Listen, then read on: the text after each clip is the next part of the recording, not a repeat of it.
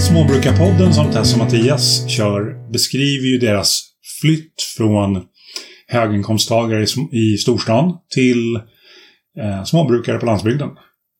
Och i småbruket så ingår, ju- ingår det ju att vara så självhushållande som möjligt.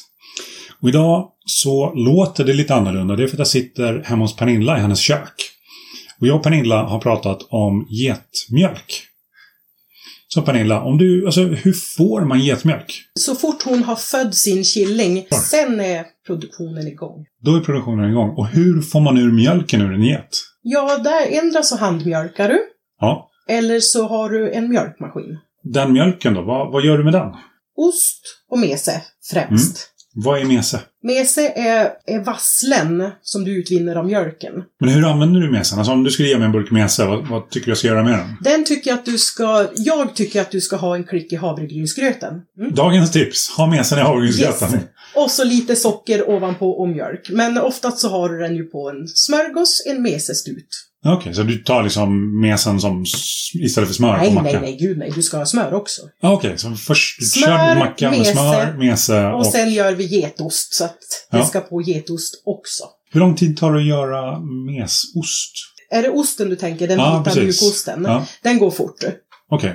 Den, eh, då, man värmer upp mjölken till ungefär 70 grader. Mm. Värmer jag upp den så att den får stå i kanske 30 minuter. Ja. Sen ska det ner eh, eh, löpe Ja, just det. som finns på affären eller apotek. Ja, just det. För då, då, s- då tjocknar det kan Då man säga. tjocknar det, då Ja. koagulerar det. Ja. Ostmassan. Och sen ska den skäras och det kan ta jättelång tid om man är supernoga. Så att Mm. det kan ta allt från eh, några minuter till en timme. Men eh, man, skär ner den i ost, man skär ner ostmassan i bitar Ja. egentligen. Precis. Och sen så värmer man upp den ytterligare ungefär till 40 grader så får det stå så tills den blir som lite gummi Ja. like. Och pressar den i en form och då har du ost. Sådär. Och Okej. mesen tar ju mycket, mycket längre tid. Då är det ju vasslen då som ska reducera ner så att allt vatten, all vätska ska bort och du vill åt sockret. Okej, så du kokar Yes. ner den Yes. egentligen. Mm. Och då får den stå och koka i... Den kan koka i 6-7 timmar Okej. minst. Ja. Beroende på hur stor och vid gryta jag har. Ja, okej. Ju Så- större, vidare gryta, ju fortare går det för att ångan bara åker upp.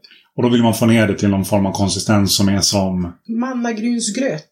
Så 10 liter vassle blir inte riktigt ett kilo mese. Sen ska den ju, den ska ju kylas då. Ja. Och då ska du ju veva och röra och röra och röra och du får ju absolut inte stanna. Ja. Tills den har blivit, alltså sval, den ska kännas sval mot huden. Då Mm. kristalliserar den så oftast inte, men gör den det så kan man värma upp den. Då blir det sockerkristaller. Och då blir den som sandig. Det knastrar lite grann när man biter i den. Det kanske inte är så roligt. En del tycker om det och en del vill absolut inte ha det. Jag vet ju av personlig erfarenhet att du gör någonting annat av getmjölk. Jag gör tvål. Så du gör alltså tvål av mjölk. Mm. Så det är kallpressad tvål av lut. Så jag fryser den mjölken ett dygn. Och så tar jag fram den och blandar ihop lutvätskan.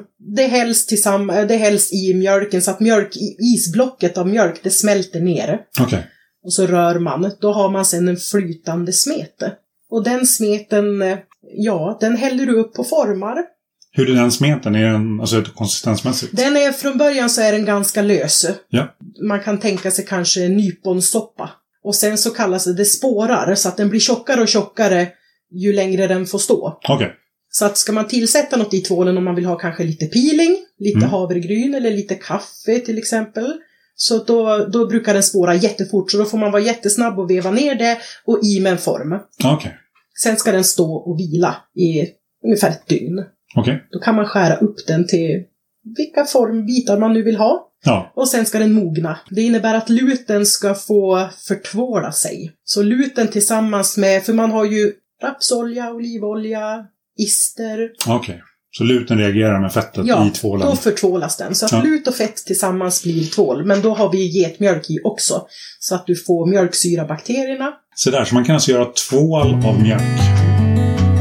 Det låter som ren magi. Ja, det är ren magi.